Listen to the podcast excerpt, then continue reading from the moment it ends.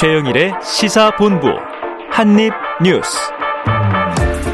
네, 한입뉴스 박정호 오마이뉴스 기자 헬마우스 임경민 작가 나오셨습니다. 두 분 어서 오세요. 안녕하세요. 자, 두 분 다 어제 월드컵 경기 보셨죠? 네. 네. 자, 오늘의 뭐 첫 번째 이슈가 될 수밖에 없죠. 박 기자님. 네. 스포츠 전문가답게 한번 해석을 해 주시죠. 아, 정말 우리 축구팀 대표팀 정말 잘하더라고요. 그거는 모든 국민이 네. 하는 얘기예요. 그래서 0대 0으로 결과는 비겼지만 네. 전반 초반부터 우리 축구 대표팀이 정말 몰아쳤습니다. 네. 강한 압박을 통해서 우루과이 선수들이 뭐 당황하는 기색이 역력하게 보일 정도로 매서운 이 조직력을 보여줬고요. 아, 다만 이 슈팅 찬스에서 이게 골로 연결되지 못하는 부분이 아, 좀 아쉬운 부분이다. 음. 아, 역시 이제 겨- 축구는 결과로 얘기하는 거기 때문에 네. 골이 안 들어온 부분 아쉽지만 그래도 어, 이 세계 이제 피파 랭킹 14위인 우루과이를 상대로 우리가 정말 잘 싸웠다라고 네. 볼 수가 있겠고요. 이 선수 한 사람 한 사람 정말 투혼을 발휘했다는 생각이 듭니다. 특히 뭐 손흥민 선수 같은 경우 안면 보호대 예. 하고 이 풀타임을 소화했으니까 정말 대단한 생각이 들고요.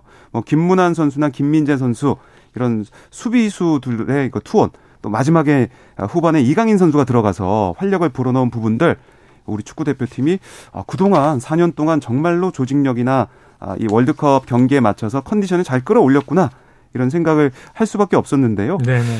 이 근데 이게 참 묘한 게 21세기 월드컵 기준으로 보면 유효스팅이 한 차례도 안 나온 첫 경기가 됐습니다. 최초의 그렇습니다. 네. 그러니까 어떻게 보면 우루과이가 골대를 두 번 맞췄지만 이거 유효스팅이 아니기 때문에 그렇더라고요. 이거는 제외가 됐고 슈팅이 우루과이는 10번 뭐 우리는 7번 이 시도는 했지만 골로 안 들어가서 어, 그게 좀 아쉬운 부분이 있었습니다. 네, 축구는 골이 들어가야 이기는 경기다. 자, 여기서요. 그러니까 이제 골대 맞았는데 네. 왜 유효 슈팅이 없단 얘기냐 하시는 어. 분들인데 이제 골문 안쪽을 향하는 슈팅이어야 되기 때문에 예, 예, 예. 골문 안이 아니라 이제 바깥쪽에 맞은 거죠. 그렇죠, 네, 그렇죠. 그래서 유효 슈팅이 없었다는 겁니다. 골대 안쪽에 맞으면 안으로 튀어 들어가고요. 아니면 바깥쪽에 맞으면 밖으로 네, 튀어나와요. 선방을 하거나. 네네.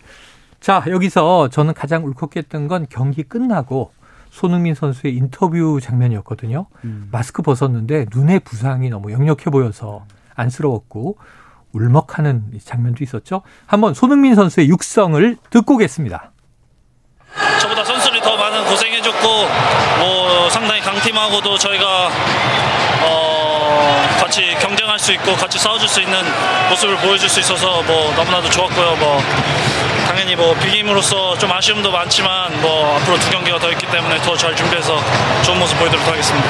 거리 응원해주신 분들도 분명히 계실 거고 TV로 응원해주신 많은 팬분들한테 진심으로 감사하다는 말씀드리고 싶고 뭐 분명히 아쉬운 부분이 있을 거라고 생각을 하는데 저희가 그런 부분 채워드리기 위해서 최선을 다할 거고 이팀 주장으로서 제가 가지고 있는 거 모든 것을 다 보여드릴 테니까 지금처럼만 열심히 응원해 주시면 저희가 그 응원에 보답할 수 있도록 최선을 다하겠습니다. 감사합니다. 네, 응원에 보답하겠다. 가지고 있는 것을 모두 쏟아붓겠다. 이런 투지를 불태웠습니다. 자, 이 임 작가님. 네.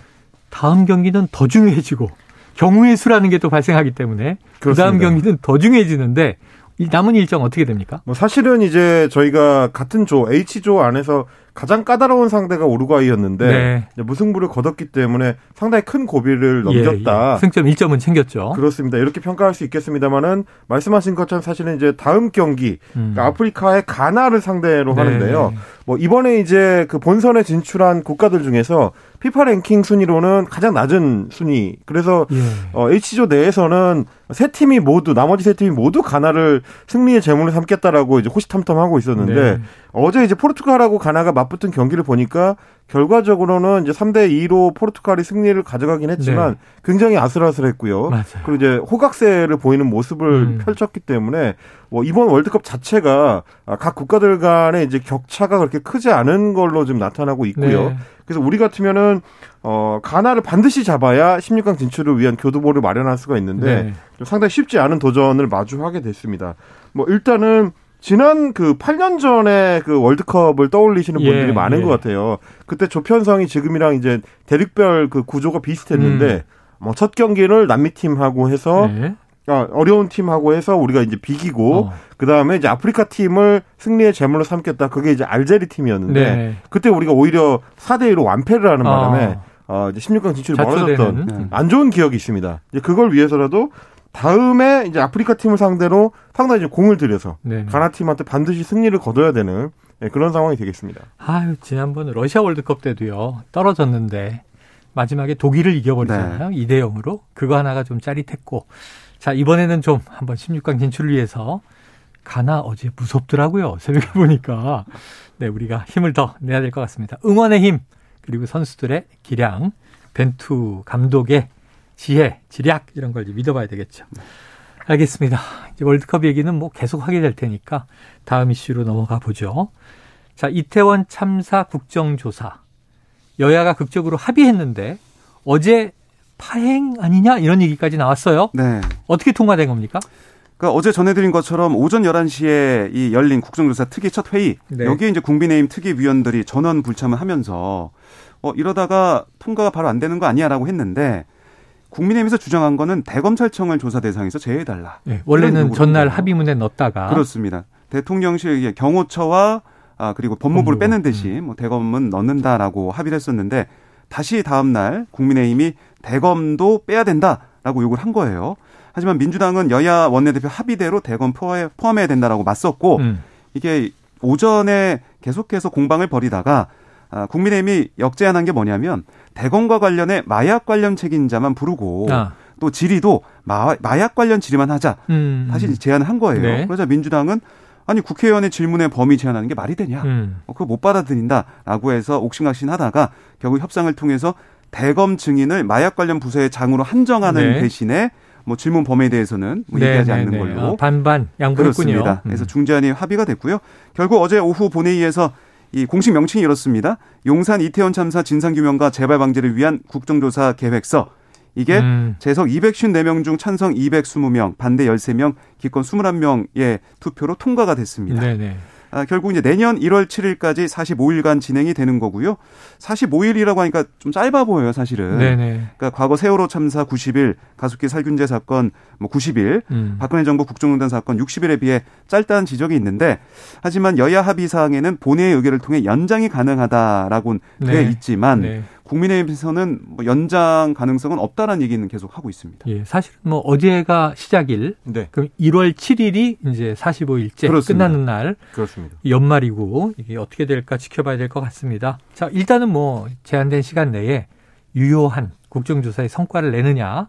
그렇지 못하면 또 연장할 수도 있겠죠. 근데 이제 자, 뭐 그, 예, 말, 예. 말씀 하셨던 대로 사실 이제 국민의힘에서는 아직 이제 본격적으로 시작하기도 전에 음. 연장은 없다라고 선을 긋고 네네. 있습니다만 상황이 좀 달라질 가능성은 여러 가지가 있습니다. 예. 예. 전하고 비교해 보면 일단 야 3당의 이제 연합 그 이게 세력이 음. 어떻게 보면 이제 굉장히 좀 그 의석수 차원에서 압도적이기 때문에 네. 어 이제 뭐 진행 상황에 따른 여론의 움직임에 맞춰서 이거를 이제 연장하게 될 가능성이 여부를 네. 하나 정도는 열어둬야 될 것 같고 또 하나는 뭐냐면 지금 시작을 하긴 했는데 아직까지는 예산안 국면이기 때문에 그렇죠. 예산안이 통과되고 난 직후에야 이제 본격적으로 국정 조사가 시작될 수 있는 거라 그렇게 네. 치면은 뭐 한 열흘씩 까먹을 수도 있거든요. 이제 이런 사정들이 나중에 또 감안될 음. 수가 있다. 그런 부분을 같이 봐야 될 것 같습니다. 자, 그런데 이 당초 국정조사에 부정적이었던 여권 내에 또 이제 특정한 이제 이 의원들이 있죠.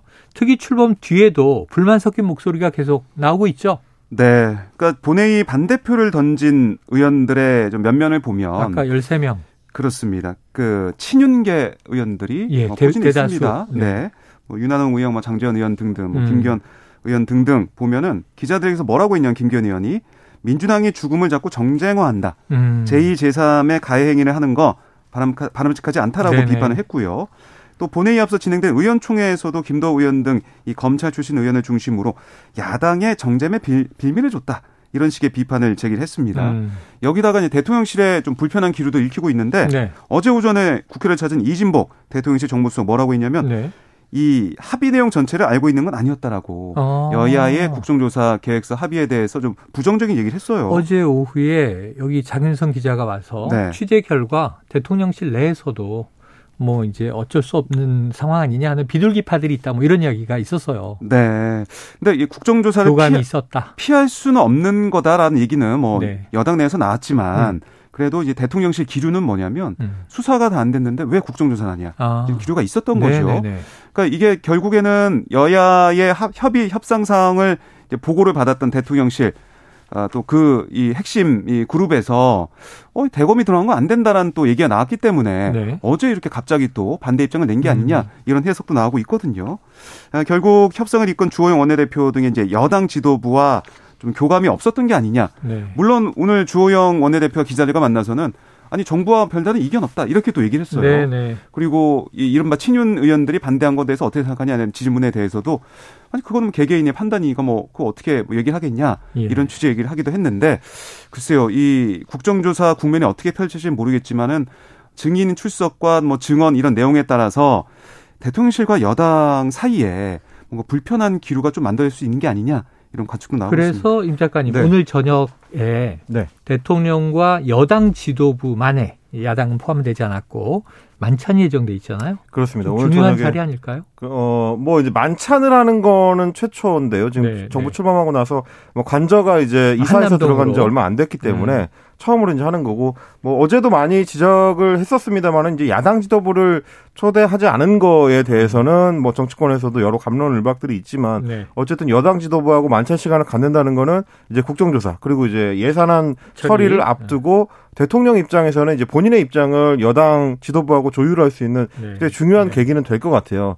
이 자리에서 이제 국정조사에 대한 대통령의 어떤 입장이나 생각을 좀 정확하게 좀 알 수 있는 계기가 될 것 같긴 한데, 뭐 다만 뭐 박정 기자님도 정리해 주셨습니다만은 그두 가지를 좀 갈라봐야 됩니다. 하나는 대통령실 내부에서도 이거는 어느 정도 받아들일 수밖에 없는 수순이다라는 거를 어 이제 인정했다고 볼 수밖에 없는 게 만약에 정말로 대통령실에서 어, 말이 안 된다. 국정조사 꼭 막아야 된다라고 생각을 했더라면 예전 그런 어떤 정치적 이슈들을 생각해 보시면 초재선 의원들을 움직였을 겁니다. 그러면 저항의 움직임이 음. 지금보다는 훨씬 이제 강력했을 네, 거라 네. 어, 뭐, 이게 의원총회를 통해서 이 사안이 이제 승인이 되고, 어, 합의 처리가 된 상황이기 때문에, 그걸 두고 이제 대통령실하고 완전히 아무런 합의를, 협의를 하지 않았다. 네. 라고 얘기하는 건 다소 좀 무리가 있어 음. 보이고요. 물론 이제 이진복 정무수석의 얘기처럼 세부적인 사안들에 대해서는 다소 불만이 있을 수 있지만 큰 틀에서는 대통령실도 어, 국정조사로 갈 수밖에 없다는 걸 인정한 셈이라고 네. 저는 이제 봐야 된다고 보고 그러면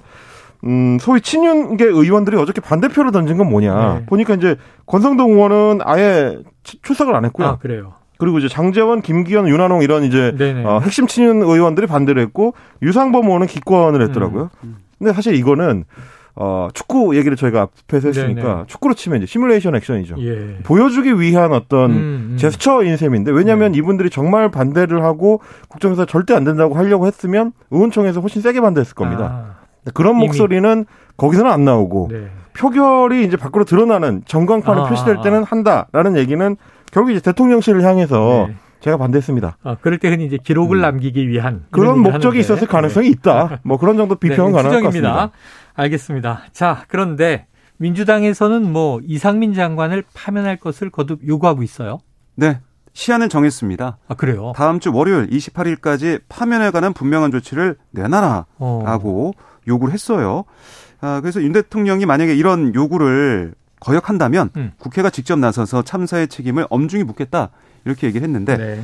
이제 뭐 여야가 국정조사 합의를 했기 때문에 이제 이건 뭐 시작이 됐죠. 그래서 그 다음 뭐 이제 수순으로 어, 이 대여 투쟁 이거 좀 강요 강화하는 그런 모습이 아니냐 이렇게 볼 수가 있겠고 네. 결국 이 이상민 사태 여론이 우세한 만큼 해임 건의안이나 탄핵 소추안 이걸 발의해서 야당에서 처리해도 이건 역풍이 크지 않다 네. 이런 판단하고 있는 것 같습니다. 예, 자, 이렇게 이제 저희가 해석을 하고 있지만 저는 마지막으로 하나만 좀 덧붙이고 싶습니다. 이 국정조사의 목적은 무엇인가? 대통령실과 정부의 입장 있겠죠. 여와 야가 또 서로 이제 이 정치적인 공세다 하면서 이제 방어와 공격을 하겠죠. 핵심은 유가족의 목소리를 국정조사 한 가운데 놓고 그분들의 이제 의견을 경청한 후에 그것을 핵심으로 여야 정부의 입장을 전개해 주시기를 바래 봅니다. 자, 금요일 점심 시간입니다. 교통 상황 알아보고 이어가도록 하겠습니다. 교통정보센터의 이현 리포터 나와 주세요. 네, 여의도 집회 소식부터 전해드릴게요. 오후 2시부터 여의대로에서 대규모 집회가 진행될 예정입니다. 준비 작업을 하느라 여의대로는 이미 교통 통제가 이루어지고 있습니다. 마포대교 남단에서 서울교 방면 전 차로가 막혀 있고요. 반대편 차로를 나눠서 쓰고 있습니다. 이 때문에 특히 지금 영등포에서 여의도 쪽으로 들어오기 많이 복잡하실 텐데요. 서울교 위에서 차량들 꽉 막혀 있습니다. 사고도 많이 나고 있습니다. 중부고속도로 남이 방향 오창 부근이 사고 때문에 정체고요. 여기를 지나서도 서청주 부근은 양방향으로 사고가 있는데요. 현재 남이 쪽은 오창에서 서청주 쪽으로 그리고 반대는 서청주 부근에서 4km가량 이 사고 여파가 이어지고 있습니다. 경부고속도로 서울 쪽으로 남사 부근 사고 때문에 정체가 나고 정체가 이어지고 있으니까요. 이 점도 감안해서 운행하시기 바랍니다. KBS 교통정보센터였습니다.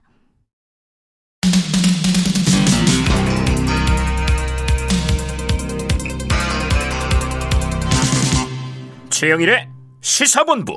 네, 다음 이슈로 넘어가 보겠습니다. 자, 이재명 대표 지난해 이제 대선에 나가기 위한 민주당 내 경선 어, 있기 직전에 종이 상자에 현금을 뭐 이제 집 밖으로 나르는 이제 것을 봤다. 뭐 이런 이제 진술이 보도가 됐어요. 그러면서 검찰이 이재명 대표의 계좌 추적에 착수했다 이렇게 전해졌는데 자, 이 대표가 오늘 입장을 냈다고요? 네, 이재명 대표가 오늘 당 최고위원 회의에서 작신 발언을 했습니다. 네. 검찰이 연기도 적절히 해야지 연기 능력도 엉망인데다가 이런 식으로 계좌를 털다 보면 계좌가 다 달아 없어질 것 같다. 어. 검찰이 수사해야지 쇼를 해서야 되겠나 네. 지적을 했어요. 그러면서 수사는 조용히 하는 게 원칙인데 마치 동네 선무당이 굿하듯이 깽과기를 깽과리를 쳐가면서 온 동네를 시끄럽게 한다. 네, 네. 그러니까 수사의 목적이 진실 발견하는 것인가, 사실을 조작하는 것이냐라고 강하게 얘기를 했습니다. 네. 아, 그러니까 왜 이런 얘기를 했냐, 왜 이제 쇼 얘기를 했냐면 이재명 대표의 말은 이 작년 경기도 국감에서 자신의 계좌나 자신의 이제 가족의 계좌 얼마든지 확인하라 음. 공개 발언을 했지 않냐. 네, 네. 그래서 그걸 근거로 수차례 이 계좌를 검찰이 이미 확인했다라는 그런 얘기예요. 집에 통지서가 계속 쌓인다 이런 얘기도 했어요. 네. 그리고 또 이제 이미 현금에 대해서도 재산 신고를 다 해놨는데 음. 2020년, 2020년 해놨는데 출처도 분명히 밝혀놨는데 왜 문제가 있다는 듯이 지금 뭐 조사한다라고 음. 얘기하고 언론에 그 나오고 있냐 이런 취지의 얘기를 하면서 쇼라고 비판을 한 거거든요. 네. 그러면서 덧붙인 말이 언제든지 털어보시라. 아, 그런데 마치 문제가 있는 양 쇼하는 것은 검찰 조직 자체를 위해서도 바람직하지 않다. 이렇게 비판을 했습니다. 네. 자, 그런데 지금 이제 정진상 이 대표실 정무조정실장 구속돼 있는데 구속 적부심 신청했었잖아요. 그렇습니다. 근데 이제 서해 피격 사건 관련해서 뭐 서욱 이전 장관이라든가 또는 이제 전 해경청장은 음, 석방이 됐잖아요. 그렇습니다. 그런데 이 정 실장의 구속 적 부심 기각됐네요.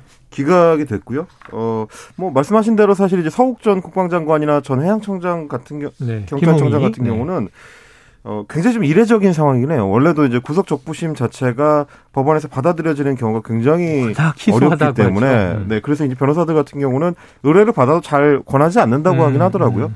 어쨌든 정 실장 같은 경우는 어제 어, 구속 적부심 결과 법원에서 이제 기각을 결정을 했고요. 그리고 이제 뭐 구속된 피의자를 석방을 하려면 구속 자체가 이제 부당하다라고 음. 인정될 만한 사정 변경이 있거나 혹은 네. 뭐 재판부의 판단이 구속영장 발부를 할 때 잘못됐다라는 명확한 근거가 있어야 되는데 예, 법원에서는 특별히 신문 결과나 사건 기록을 비춰봤을 때 석방할 이유가 없다. 아, 이렇게 예. 선고를 기각을 했습니다. 이렇게 그러면 법원이 한 번 더 구속의 필요성을 확인한 셈이기 때문에 음. 어, 정 실장 입장에서는 혐의에 대한 어떤 자신의 결백을 소명하기 위해 음. 더좀 큰 노력이 필요한 예, 예. 분위기로 이제 흘러가는 것 같습니다. 그래요. 자, 그런데 어제 이 유인태 전 국회 사무총장의 언론 인터뷰 내용이 상당히 회자가 됐습니다. 윤 대통령이 이재명 대표에 대해서 인간 자체가 싫다. 이렇게 말했다는 언급이 있었는데 네. 이 대통령실은 이거 입장을 밝혔죠?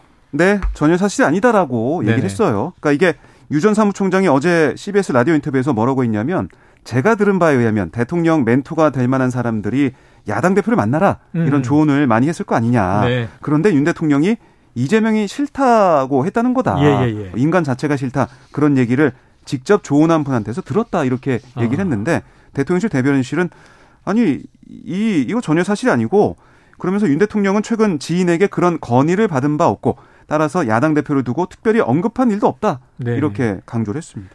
사실은 대선 기간에는 중범죄자 이런 표현했죠. 그 대선 기간에는 심지어 네네. 뭐라고 하셨냐면 확정적 중범죄자라고 아. 해서 아직 이제 뭐 수사가 진행된 것도 아닌데 어떻게 확정적이냐 이제 이런 비판이 있기도 했는데 견적을 보면 딱 나온다. 이런 표현도 했어요. 그렇습니다. 이제 그러다 보니까 이제 이런 얘기에 대해서도 신빙성이 있는 거 아니냐라고 이제 의심을 네네. 가지는 분들이 있는 것 같아요. 왜냐하면 뭐 또 얼마 전에도 대통령이 원외위원장 국민의힘 원외위원장들과 만났을 때도 역시 마찬가지로 굉장히 좀 공격적인 야당을 향해서 뭐 주사파라든지 네네네. 뭐 이런 표현들을 사용을 하셨기 때문에 네. 대통령의 인식 자체가 야당에 대해서 굉장히 좀 적대적인 게 아니냐. 음. 아마 이제 유인태 사무총장도 그런 취지에서 이제 말씀을 하신 걸로 보이는데요.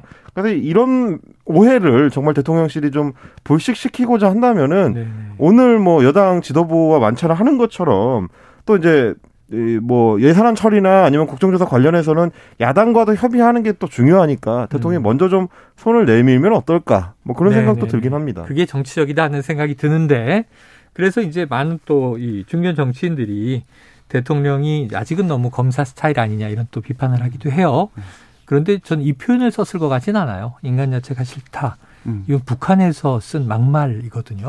네. 예, 그래서 예, 인터뷰 과정에서 뭐 그런 네. 이, 이 질문에 언급이 있어서 음. 뭐 다시 또 받은 걸로 보입니다. 그래요. 자, 다음 이슈로 넘어가 보겠습니다. 지금 뭐 여의도가 어제 오늘 교통체증이 만만치가 않습니다. 자, 화물연대 24일부터 무기한 파업에 이미 들어갔어요. 네. 그런데 이 윤석열 대통령이 밝힌 입장이 있습니까?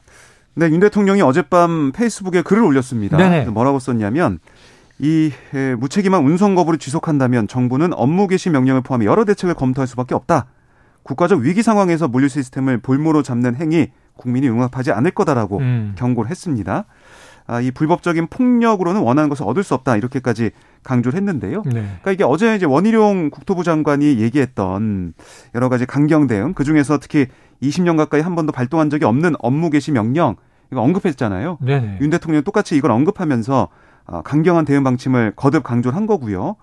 그러니까 이게 이 업무 개시 명령을 아마 뭐 들어보신 적이 별로 없을 것 같은데 네네.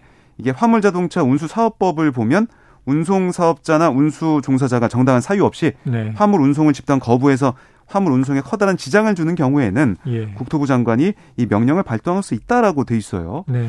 그래서 이게 어 처벌 규정이 있어가지고 관심의 이제 핵심으로 떠올랐는데 이걸 거부하면 명령을 거부하면 면허 취소는 물론 3년 이하 징역이나 3천만 원 이하 벌금에 처할 수밖에 없습니다. 아, 처벌 수위가 높기 때문에 여기에 대해서 이제 정부가 강경한 대응 그리고 이걸 명령을 하겠다라고 언급한 걸로 끝나는 게 아니라 이 초, 초반에 네. 이 초장에 강한 대응, 경고와 말로만 가는 게 아니라 진지하게 대응을 준비 중이다 이런 얘기도 음. 대통령실에서 나오고 있습니다. 자, 이임 작가님 네. 화물연대 입장은 어때요? 화물연대는 일단 이렇게 명령권을 행사하는 걸 검토하는 것 자체가 네. 반헌법적이다라고 어. 이 강조를 하고 있습니다. 그러면서 이제 정부는 반헌법적인 업무 개시 명령의 엄포를 중단하라라고 촉구를 했는데 네. 근거로 든 거 중에 하나가 이 업무 개시 명령이라는 거는 국제 노동기구 음. ILO의 협약 105호 강제 근로 폐지에 위반 위배된다라는 거고요. 그리고 이제 이 파업권 자체가 헌법에 보장된 노동자의 권리이기 때문에 음. 어, 파업권 행사하는 거에 대해서 어떻게 일부러 강제 명령을 내릴 수가 있느냐 이런 점을 좀 지적하고 있습니다. 네. 사실은 지금 이제 정부가 굉장히 좀 강경한 노선을 취하고 있기 때문에 이런 어떻게 보면 거친 표현들이 나오고 있는 음. 건데요.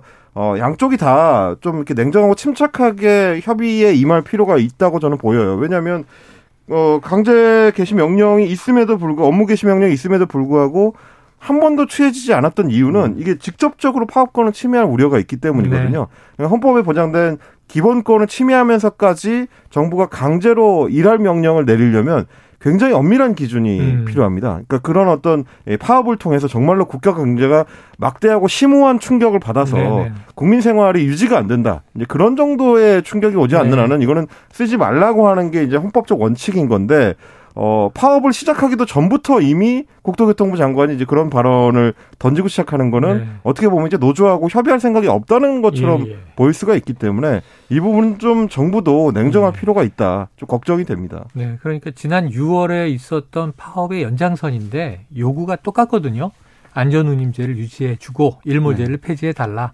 근데 그때는 타결된 줄 알았는데 계속 이어지고 있는 것이 정부와의 협상이 정부 입장이 바뀌면서 이게 결렬됐다는 게 이제 화물연대 쪽의 주장이에요. 음. 그렇다면 지금이라도 뭔가 타협안을 내기 위해서 정부 측과 노사가 예. 뭔가 좀 이제 물밑 협의를 하고 있어야 되는데 그렇지 않고 계속 이제 불법 대응만 한다면 이게 좀 원만히 해결될까? 야당의 역할은 어때요? 예, 야당에서는 지금 정부가 아, 조정과 중재에 나서라 네. 이런 얘기를 좀 하고 있고요.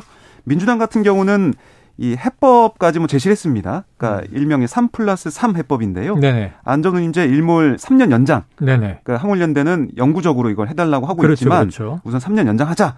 그리고 적용 적용 품목을 확대하자는 얘기도 화물연대 하고 있죠. 품목 확대. 예, 시멘트랑 트레일러만 돼 있는데 네. 거기서 최소 3개 정도 더 이제 확대를 해가지고 음. 3 플러스 3 해법을 얘기하고 있는데 뭐 이게 이제 해법이 논의가 되려면 대화 테이블이 있어야 되는데 그렇습니다. 그게 없는 상황이기 때문에 네. 좀 걱정이 커지고 있습니다. 그래요.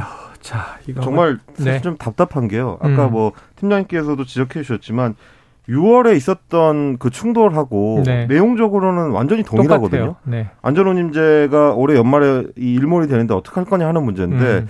그때도 논의해서 이 결정하겠다라는 합의를 양측에서 해놓고 지금 6개월 가까이 그 제대로 진행이 안 되다 보니까 이제 이런 충돌로 이어지는 겁니다. 네. 근데 이제 민주당에서도 물론 이제 어, 협의안을 제출하긴 했지만 예, 예. 제시하긴 했지만 이걸 좀 일찍 했어야죠. 네. 왜냐하면 이제 9월에 이미 국토교통부에서. 안전운임제 관련해서 연구 영역을 맡겨봤던 효과가 별로 없더라라는 얘기가 음. 나왔습니다. 그럼 이제 그거에 대한 어떤 논쟁이 있었어야 네, 네, 네. 그래서 이걸 어떻게 좀 발전시킬지를 예, 좀 예. 활발하게 얘기가 됐어야 이런 충돌이 없는데 지금에 와서라도 어쨌든 좀 늦었지만 네. 빨리 좀 양측이 좀 협의해가지고 이런 문제를 좀 해결할 수 있게 원만한 방향으로 좀 합의가 이루어질 수 있게 조율이 돼야 될 것 같습니다. 네, 자, 이 노동계 동투 지금 시작됐는데요. 사실 지금 이 여의도가 교통체증이다 말씀드렸는데 엊그제는 예, 화물연대 총파업이 있었지만 오늘 또 교통체증은요. 지금 전국 학교 비정규직 연대 회의 줄여서 학비 연대가 예, 학교 급식실, 돌봄 교실 등에서 일하는 분들이 이제 모인 곳인데 오늘부터 또 총파업에 들어간다 이렇게 돼 있습니다. 자, 우리가 들여다봐야 할 사회적 사안, 갈등이 굉장히 많습니다. 다음 이슈로 가보죠. 박 기자님, 이 김의겸 대변인 그리고 민주당 지도부가 가세했던 이른바 청담동 술자리 의혹 여기서 한동훈 법무부 장관이 직을 걸- 걸겠다. 네. 김 의원은 뭘 거시겠냐 이런 얘기했던 그건데 지금 이게 거- 거짓으로 판명이 나면서 후폭풍이 터졌다고요? 네, 어, 이게 이제, 어, 당시 술자리, 그러니까 이게 윤석열 대통령과 한동훈 법무부 장관, 그리고 김현장 변호사 30여 명이 음. 함께 지난 7월 19일 심야에 음. 서울 강남의 청담동의 고급 술집에서 술을 마셨다. 이런 의혹이었고, 네. 김의겸 의원이 지난달 24일 국정감사장에서 네. 이 의혹을 폭로했습니다. 네. 말씀하신 것처럼 한동훈 장관이 강하게 반발을 하기도 했는데요. 그래서 이제 민주당 같은 경우는 이 김의겸 아, 의원의 이 폭로 이후에 지난달 27일 특별검사를 뭐 임명해서 진실을 밝히자. 음. 뭐 제2의 국정농단이 아니냐라고 강하게 몰아붙인 모습을 보였는데 네. 지난 23일 서울 서초 경찰서에 이 의혹의 유일한 어떻게 뭐 이 출처라고 할까요? 첼리스트 A 씨가 출석해서 조사를 받았습니다. 아. 그러니까 이거를 인터넷 언론에 제보한 거는 전 남친인데 아 그렇죠. 예. 그 자리에 있었다고 이제 이야기가 된 건 그 첼리스트죠. 네, 첼리스트가 전 남친한테 얘기해서. 음. 그전 남친이 제보해서 이게 좀 알려지게 된 상황인데요. 첼리스트 A 씨가 지난 23일 경찰 조사에서 뭐라고 했냐면 전 남자친구를 속이려고 거짓말했다라고 아. 진술한 걸로 알려지면서 네네, 거짓말을 했다. 그렇습니다. 김명희 대변인과 민주당 지도부가 뭐 난처한 입장에 처한 게 아니냐 이런 관측이 나오고 있는데 이런 가운데 김의겸 의원이 어제 입장을 내놨습니다. 음. 이 A 씨의 경찰 진술이 사실이라면 윤 대통령 등 관련된 분들에게 심심한 유감을 표한다. 음. 아, 다만 국정 관련 중대 제보를 받고 이걸 국감에서 확인하는 거 국회의원으로서 당연히 해야 할일 아니냐. 음. 아, 다시 그날로 되돌아간다고 해도 같은 질문을 하지 않을 수 없다. 네네. 이렇게 설명을 근데 했습니다. 좀더 이제 팩트 체크를 했어야 되는 거 아니냐. 왜냐하면 이제 언론인 출신의 국회의원이기 때문에 이런 이제 비판도 있었습니다만. 자, 의혹 당사자로 지목된 한동훈 장관. 임 작가님 어떤 입장을 냈습니까? 한동훈 장관은 좀 굉장히 경- 강경한 입장을 네네. 내놨습니다. 어, 저질 음모론에 올라타고 부추긴 이재명, 박홍근, 박찬대, 김성환 의원께 사과를 요구한다 이렇게 네. 얘기했고요. 어, 김은겸 대변인에 대해서는 사과하실 필요 없다. 어, 법적인 책임을 묻겠다라고 얘기를 했습니다. 그리고 이제 여, 여당 지도부들도 일제히 또 포문을 열었는데 정진석 국민의힘 비대위원장 같은 경우는 민주당 지도부는 지라신 뉴스 생산자로 전락했다 이렇게 비판을 했고요. 어, 더 이상 공인의 지위에 있어서는 안 되는 인물이다. 의원직을 사퇴하라라는 게 전주의 비대위원의 비판이었습니다. 네, 그래요. 자, 끝으로 국민의힘 중앙윤리위원회가 무고의 혐의로 검찰에 송치된 이준석 전 대표에 대한 추가 징계 개시 여부를 논의한다 이런 소식이 있는데 네. 이건 다음 주에 한번 또 다뤄봐야 될 것 같네요. 이준석 전 대표 최근에는 이름이 잘 나오지 않았는데 국민의힘에서 또 이제 이 이름을 소환했습니다.